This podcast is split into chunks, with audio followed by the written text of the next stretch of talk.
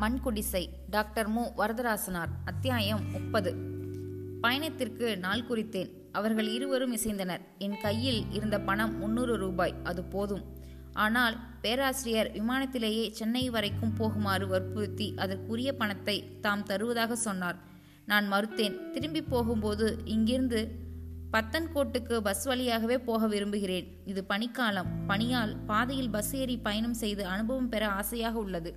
அன்பு கூர்ந்து தடுக்க வேண்டா. சென்னை வரையில் ரயிலிலேயே செல்வேன். டில்லியில் என் பெட்டி ஒன்று உள்ளது அதையும் எடுத்துச் செல்வேன். என் கையில் உள்ள பணம் போதும் என்றேன். என்ன சொல்லியும் கேளாமல் பேராசிரியர் முன்னூறு ரூபாயாவது பெற்றுக்கொள்ளுமாறு வற்புறுத்தி தந்தார். மேலும் மறுக்க முடியாமல் பெற்றுக்கொண்டு ஊருக்கு சென்று வருவாய் தேடியதும் பணத்தை அனுப்பிவிடுவேன் என்றேன். இது கடன் அல்ல அன்பளிப்பு. திருப்பித் தரக்கூடாது. உங்கள் மக்கள் இருவருக்கும் நல்ல பொருள்களை வாங்கி கொடுத்து விடுங்கள் என்றார். எங்கிருந்தோ வந்தேன். எப்படியோ பழகினேன். எனக்காக ஏன் இவ்வளவு செலவு செய்கிறீர்கள்? நீங்கள் மட்டுமல்ல மனைவி மக்களும் சுற்றத்தாரும் அப்படித்தான். எங்கிருந்தோ வந்து எப்படியோ பழகி என்றோ ஒரு நாள் பிரிவது. இதுதான் வாழ்க்கை என்றார் பேராசிரியர். அதை கேட்டுக்கொண்டிருந்த சான்றோரின் முகத்தில் புன்முறுவல் விலகியது. நானும் அப்படித்தான் என்ற குறிப்போடு அவர் தம் மார்பை தொட்டு கையை அசித்தார். பயணத்திற்குரிய எல்லா ஏற்பாடுகளும் செய்து முடித்து அன்று காலை பஸ்ஸுக்கு புறப்பட்ட போது பஸ் நிலையம் வரையில் பேராசிரியரும் சான்றோரும் வந்தார்கள். சான்றோர் எப்போதும் கையில் ஒன்றும் எடுத்துக்கொள்ளாமல் வெளியே வருவது வழக்கம். அன்று அவர் காரில் ஏறியபோது ஒரு பெரிய கவர் கொண்டு வந்து கண்டேன். பஸ் நிலையத்தில் நான் பஸ் ஏறி உட்கார்ந்த பின் அது என்னிடம் இருந்து ஒரு சீட்டையும் தந்தார். அந்த சீட்டில் இதை இப்போது பிரித்து பார்க்கக்கூடாது ஊருக்கு சென்று குடும்பத்தில் நன்றாக பழகி நில ஒளியில் உட்கார்ந்து பிரித்து பார்க்கலாம் என்று எழுதியிருந்தார். பேராசிரியர் என்னை கனிவோடு பார்த்து எல்லாம் பேசிவிட்டோம் ஒன்றும் பேசுவதற்கில்லை. நல்ல பழக்கம். உங்கள் ஊர் வாழ்க்கையில் நன்மை விளையட்டும் என்றார். பஸ் புறப்பட்டது. எழுந்து கை குவித்தேன். அன்போடு பார்த்து விடை தந்தார்கள். ஸ்ரீநகரில் எல்லையை கடந்து பஸ் ஓடி வந்தது. என் மனம் அவர்கள் இருவருடைய அன்பு முகங்களையும் நினைத்து நினைத்து பின்தங்கியது. அவந்திப்பூரை கடந்ததும் என் மனம் மலைக்காட்சியில் ஈடுபட்டது. வெள்ளைத்தலையுடன் மலைகள் பல வகை காட்சிகளை வழங்கின. ஒன்றோடு ஒன்று நெருங்க அடுக்கி வைத்தாற்போல் என்னை எல்லா பக்கமும் மலைகள் நெருங்கி இருந்தன முதலில் வந்தபோது பெற்ற மகிழ்ச்சியை விட மிக்க மகிழ்ச்சி பெற்றேன். பள்ளத்தாக்குகளும் பச்சை கம்பளம் விரித்தார் போன்ற வயல்களும் மிக அழகாக தோன்றின. பனியால் என்ற ஊரை அடைந்த பஸ் ஒரு மணி நேரம் நின்றது. அங்கே இருந்த அறிவிப்பால் அந்த இடம் ஐயாயிரத்தி அறுநூறு அடி உயரத்தில் உள்ளது என அறிந்தேன். அங்கிருந்து இன்னும் மேடு ஏறி செல்ல வேண்டியிருந்தது. அந்த கணவாய் வழி கடல் மட்டத்திலும் ஒன்பதாயிரம் அடி உயரம் உள்ளது. அதுவே உலகத்தில் உள்ள சாலைகள் எல்லாவற்றிலும் மிக்க உயரத்தில் அமைந்த சாலை என்று அறிந்தபோது என் உள்ளத்தில் புதிய உணர்ச்சி பெற்றேன். பஸ் மிக மெல்லச் சென்றது. மேடு ஏற ஏற கீழே பள்ளத்தாக்கு மேலும் அழகு பெற்று விளங்கியது. நாங்கள் உயரச் செல்ல செல்ல அந்த பள்ளத்தாக்கில் எங்கள் உயரத்திற்கு கீழே வெண்ணிற மேகங்கள் திரிவதைக் கண்டேன். போக போக பஸ் எறும்பு ஊறுவது போல் மெல்ல நகர்ந்தது. சாலையின் இருபுறமும் மிக அடர்ந்த காடுகள் அழகு விருந்து அளித்தன. ஆங்காங்கே ஓடைகளும் ஆறுகளும் பெரிய மலைப்பாம்புகள் போல் நெளிந்து சென்றன. பஸ் மலைக்குடைவின் வழியாக சென்றபோது அவ்வளவு உயரத்தில் மலையை குடைந்து அவ்வாறு வழி அமைத்த மனிதன் செயலை எண்ணி வியந்தேன். மனிதனுடைய எண்ணங்கள் மலையையும் குடைந்து விட்டன மலையையும் ஒரு கை பார்த்து விட்டன. மலைக்குடைவை விட்டு வெளியே வந்தபோது நெருக்கடிக்கும் ஆபத்தும் உள்ள இடத்தை கடந்து வந்ததை எண்ணி உடம்பு சிரித்தது ஒன்பதாயிரம் அடி உயரத்தில் மலையில் அமைந்த பாதையில் ஏதேனும் உடையூறு நேர்ந்தால் ஒருவரும் தப்பி பிழைக்க முடியாது. வளமும் இடமும் மேலும் கீழும் வெண்ணிற மேகங்கள் சூழ்ந்து படர அவற்றை ஊடுருவி பஸ் நகர்ந்து வந்தது. நல்ல காலமாக அன்று அவ்வளவு அடர்த்தியாக மேகங்கள் இல்லை. அதற்கு முந்தைய சில நாட்களில் பஸ் ஓட்டுவோருக்கே எதிரே வர வழி தெரியாதபடி பனி மூடி கிடந்தது என்றும் வலப்பக்கமும் இடப்பக்கமும் பள்ளத்தாக்குகள் கண்ணுக்கு தெரியாதபடி மூடியிருந்தன என்றும் ஒருவர் சொன்னார். அந்த கணவாயை விட்டு படிப்படியாக இறங்கி வர வர இயற்கை அழகின் விருந்து குறைந்து போயிற்று. ஜம்மு என்னும் ஊரை அடைந்தபோது மலைப்பகுதியில் இருப்பதாக எண்ணமே தோன்றவில்லை. கணவாயிலிருந்து நூற்று முப்பது மைல் கடந்து வருவதற்குள் எண்ணாயிரம் அடி கீழே இறங்கிவிட்டோம். பழைய குளிர்ச்சி இல்லை. பத்தன்கோட்டை நெருங்கிவிட்டதாக உணர்ந்தேன். பத்தன்கோட்டில் ரயில் ஏறி மறுநாள் காலையில் லில்லிக்கு வந்து சேர்ந்தேன். முன் தங்கியிருந்த வீட்டை நோக்கி நடந்தேன். மாடிப்படி ஏறி கதவை தட்டினேன். நாங்கள் இருந்த அறையிலிருந்து பஞ்சாபி அம்மையார் ஒருவர் வந்து கதவை திறந்தார். நான் ஆங்கிலத்தில் என் நண்பர்களை பற்றி கேட்டேன். அவர் தம் தாய்மொழியில் ஏதோ சொன்னார். ஒன்றும் விளங்காமல் குனிந்த தலையோடு கீழே இறங்கினேன். பழைய உணவு விடுதிக்கு சென்றேன். அங்கே பணம் வாங்கும் இடத்தில் பழைய ஆள் இல்லை. வெளியே வந்து விடுதியின் பெயரை பார்த்தேன். பெயரும் மாறியிருந்தது மறுபடியும் உள்ளே சென்று பரிமாறும் ஆட்களை பார்த்தேன். புது முகங்கள் பல இருந்தன. பழைய முகம் ஒன்றுதான் கண்டேன். அவனை நெருங்கினேன். அவன் என்னை பார்த்ததும் அடடா நீங்களா? எங்கே வருஷக்கணக்காய் உங்களை காணோமே? சாப்பிடுகிறீர்களா? உட்காருங்கள் என்றான். அவன் தன் கேள்விகளுக்கு விடை எதிர்பார்த்ததாக தெரியவில்லை. இப்படி பலர் விடுதிக்கு வருவதும் காணாமல் போவதும் திரும்பி வருவதும் அவனுக்கு பழக்கமான செய்திகள் போலும். அதனால் அவன் என் மறுமொழியை எதிர்பார்க்காமல் புன்சிரிப்பு சிரித்துவிட்டு நகர்ந்து தன் வேலையில் ஈடுபட்டான்.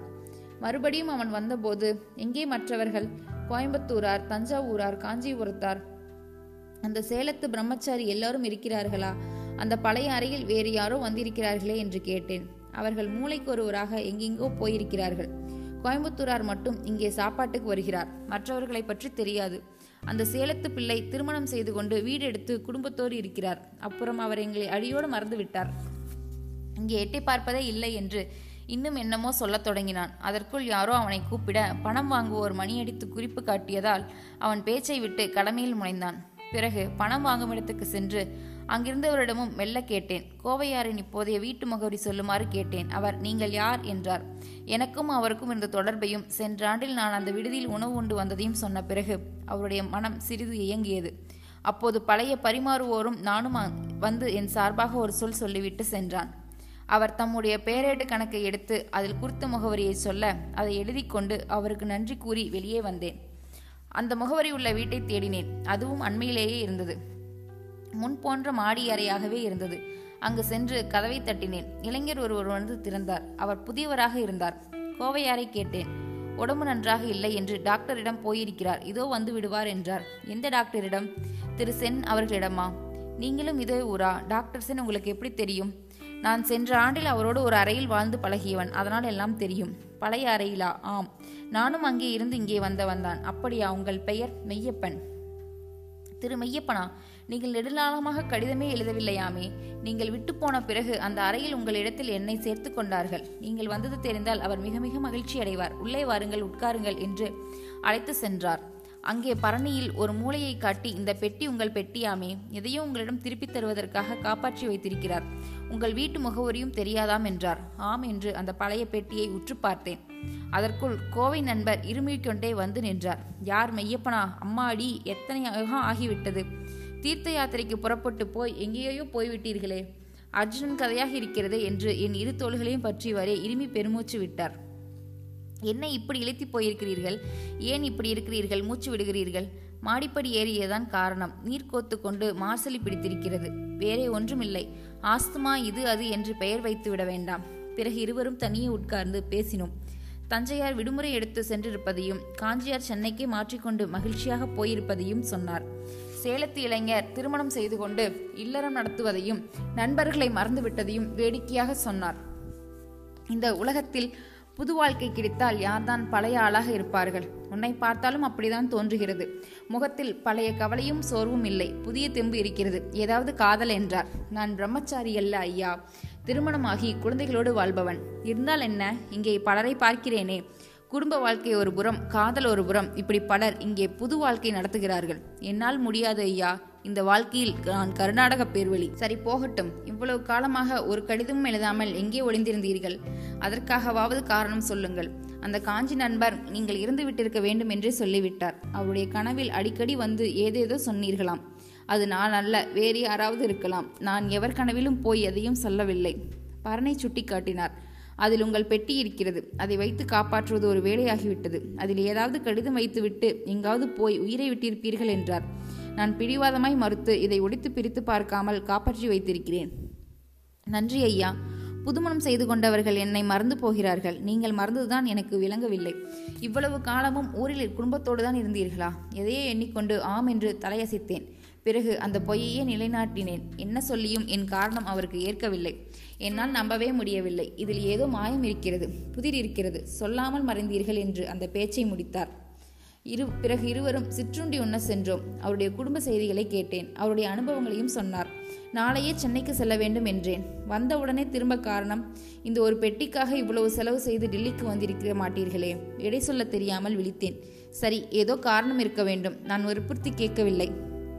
போகத்தில் தொழில் வேண்டாமா? வேண்டா ஊரிலேயே ஒரு அச்சகத்தில் இருக்கிறேன். போதுமான வருவாய் கிடைக்கிறது.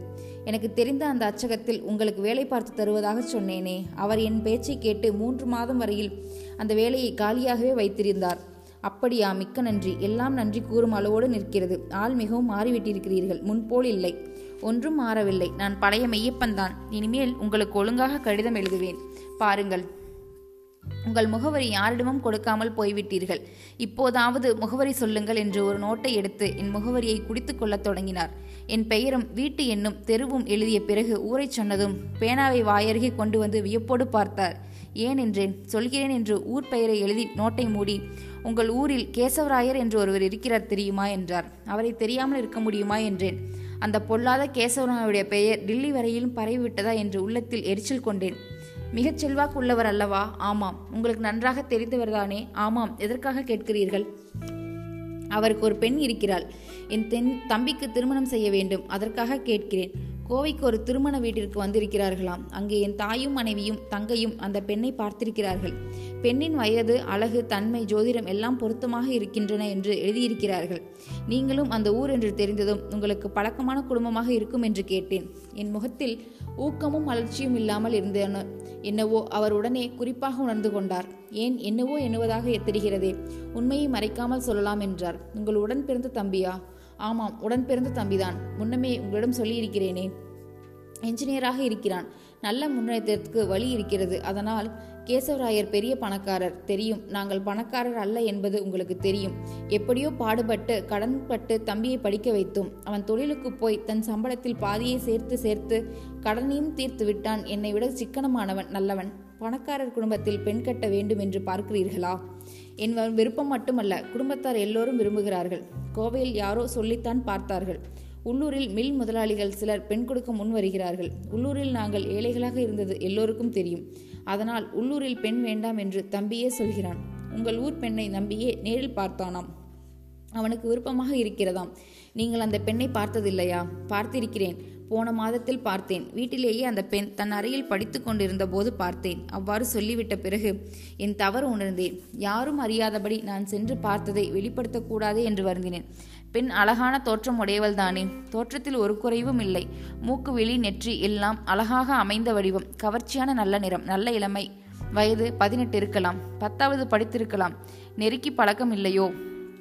தயங்கினேன். உண்மையை மறைக்காமல் சொல்லலாம். இப்படிப்பட்ட நண்பர்களை கேட்பது அதற்காகத்தானே. இன்னும் என்ன சொல்ல வேண்டும்? பெண்ணின் குணம் அது எனக்கு எப்படி தெரியும்? குடும்பத்தில் பழக்கம் இல்லையா? அவ்வளவாக இல்லை. ஊரில் கேள்வி இல்லையா? ஊரார் பல வகையாக சொல்லலாம். நான் எதை சொல்வது? உங்கள் கருத்தை சொல்லலாம். உங்கள் குடும்பத்தார் எல்லோருக்கும் பிடித்திருந்ததாக சொன்னீர்களே. இருந்தாலும் நான் வந்து பார்த்து முடிவு செய்ய வேண்டும் என்று எழுதியிருக்கிறார்கள். எப்படியும் ஒருமுறை வர வேண்டும். வரும்போது எழுதுவேன். உங்கள் வீட்டிற்கே விருந்தாளியாக வருவோம். உங்கள் வீட்டில் தங்கியிருந்த பிறகு கேசவராயர் வீட்டுக்கு போவோம் என்றார். அப்படியே செய்யுங்கள். மனமார்ந்த வரவேற்பு. நீங்கள் வந்து எங்கள் குடும்பத்தில் தங்கியிருக்க வேண்டும். உங்கள் கருத்தை சொல்லவில்லையே. நீங்கள் வரும்போது ஊராரை கேட்டு தெரிந்து கொள்ளலாமே. அப்படியானால் நீங்கள் சொல்ல மாட்டீர்கள். உண்மையை சொல்ல தயங்குகிறீர்கள்.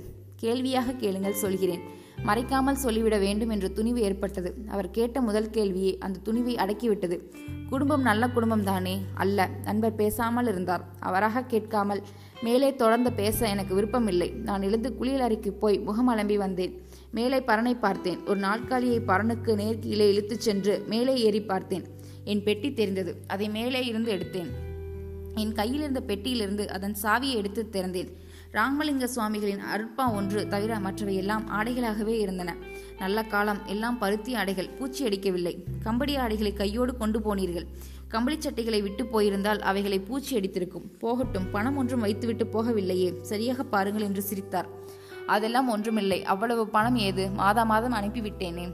அப்படித்தான் எல்லோரும் எல்லோரும் செய்வது. பெட்டியையும் நம்பாமல் மனைவியை நம்புகிற ஆட்கள் என்று அந்த பிரம்மச்சாரி நம்மை கேலி செய்தது பொருத்தம்தான் என்றார். பிரம்மச்சாரி என்று இனியும் சொல்லலாமா என்று சிரித்தேன். பழக்கம் பொல்லாதது என்றார். பிறகு சிறிது நேரம் கழித்து உங்கள் ஊர் கேசவராயருக்கும் உங்களுக்கும் ஏதாவது பகையா? என்றார். ஆம். அதனால்தான் நீங்கள் எதுவும் சொல்ல தயங்குகிறீர்கள். கேள்வியாக கேளுங்கள் தயங்காமல் அந்தந்த கேள்விக்கு விடை சொல்வேன். நானாக எதுவும் சொல்ல விருப்பமில்லை. அவருடைய மனைவி எப்படி? அந்த அம்மாவை பற்றி எனக்கு அவ்வளவாக தெரியாது. ஊரார் சொல்வது ஊரில் அந்த அம்மாவை பற்றிய வரையில் கெட்ட பெயர் ஒன்றுமில்லை. அவ்வளவுதான் வேண்டியது. பெண் பற்றி என் குடும்பத்தாருக்கு பிடித்து விட்டது. தம்பிக்கும் பிடித்திருக்கிறது. உங்கள் ஊரில் அந்த குடும்பத்தில் பழகியவர்களை கேட்டு எழுதுங்கள். என்ன எழுதச் சொல்கிறீர்கள்? ஊராரை கேட்க வேண்டியதில்லை. மேலும் நான் கேட்க வேண்டியதில்லை. எனக்கு தெரிந்தது போதும். அதற்கு மேல் யார் சொன்னாலும் என் மனம் மாறாது. உங்களுக்கு பெண்ணை பற்றி நன்றாக தெரியாது. அந்த பெண்ணின் தாயை பற்றியும் அவ்வளவாக தெரியாது என்கிறீர்கள். ஆமாம் பெண்ணின் அப்பனை பற்றி தெரியும். அவர் நல்லவர் அல்லர். அதனால் அந்த குடும்பத்தில் மற்றவர்களின் மேல் எனக்கு நம்பிக்கை இல்லை. அப்பன் கெட்டவராக இருந்தாலும் மனைவி மக்கள் நல்லவராக இருப்பதில்லையா? எத்தனையோ குடும்பங்களில் பார்க்கிறோம். அப்பன் கெட்டவராக இருந்தாலும் கவலை இல்லை என்று முடிவுக்கு வந்தால் அதற்கு மேல் யாரையும் கேட்க வேண்டாவே நீங்கள் தெளிவாக சொல்ல மாட்டேன் என்கிறீர்கள். திருமண ஏற்பாடு என்றாலே இப்படித்தான். நீங்கள் அந்த இடத்தில் பெண் கொள்ள முடிவு செய்து விட்டீர்கள். உங்கள் முடிவுக்கு தகுந்தாற்போல் நானும் சொன்னால் தெளிவான பேச்சு என்பீர்கள். இல்லையானால் தெளிவில்லாத பேச்சு என்பீர்கள். அதனால்தான் ஜோதிடம் சொல்கிறவர்கள் வந்தவர்களின் மனதை தெரிந்து கொண்டு அதற்கு தகுந்தாற்போல் கிரகங்களையும் பொருத்தங்களையும் எடுத்துச் சொல்லி பணம் பறிக்கிறார்கள். மனதருடைய மனம் வன்மை இல்லாதது. அதற்கு துணையான பேச்சை ஏற்றுக்கொள்ளும். மற்ற பேச்சை ஏற்க தயங்கும். இந்த குடும்பத்தை பொறுத்தவரையில் எனக்கு விருப்பமில்லை என்று வைத்துக் கொள்ளுங்கள் என்று முடிவாக சொல்லிவிட்டேன். அவர் முகத்தில் கவலை தோன்றியது. நான் வருந்தினேன். டில்லியில் நான் பழகிய அந்த நான்கு பேருள் அவர் மிக மிக நல்லவர். பிறருக்கு உதவும் மனப்பான்மை மிகுந்தவர். என்னோடு மிக நெருங்கி பழகியவர். இவ்வளவு நல்லவர் அந்த குடும்பத்தில் உறவு கொள்ள வேண்டுமா என்று வருந்தினேன். அதற்கு மேல் வற்புறுத்தி தடுக்க மனமில்லை. டில்லியிலிருந்து ரயிலுக்கு புறப்பட்ட போது ரயில் நிலையம் வரையில் அவர் வந்திருந்தார். பெண் பார்க்க வரும்போது தவறாமல் வீட்டுக்கு வந்து தங்கியிருக்குமாறு அழைத்தேன். ஊருக்கு போய் மறுபடியும் எண்ணி பார்த்து அந்த குடும்பத்தை பற்றியும் பெண்ணை பற்றியும் எழுதுங்கள் என்றார். இன்னொரு முறையும் மறுக்க கூடாது என்று தயங்கி அப்படியே எழுதினேன் என்றேன். ரயில் நகர்ந்த போதும் அவருடைய அன்பு முகத்தில் இருந்த சோர்வை கண்டு வருந்தினேன்.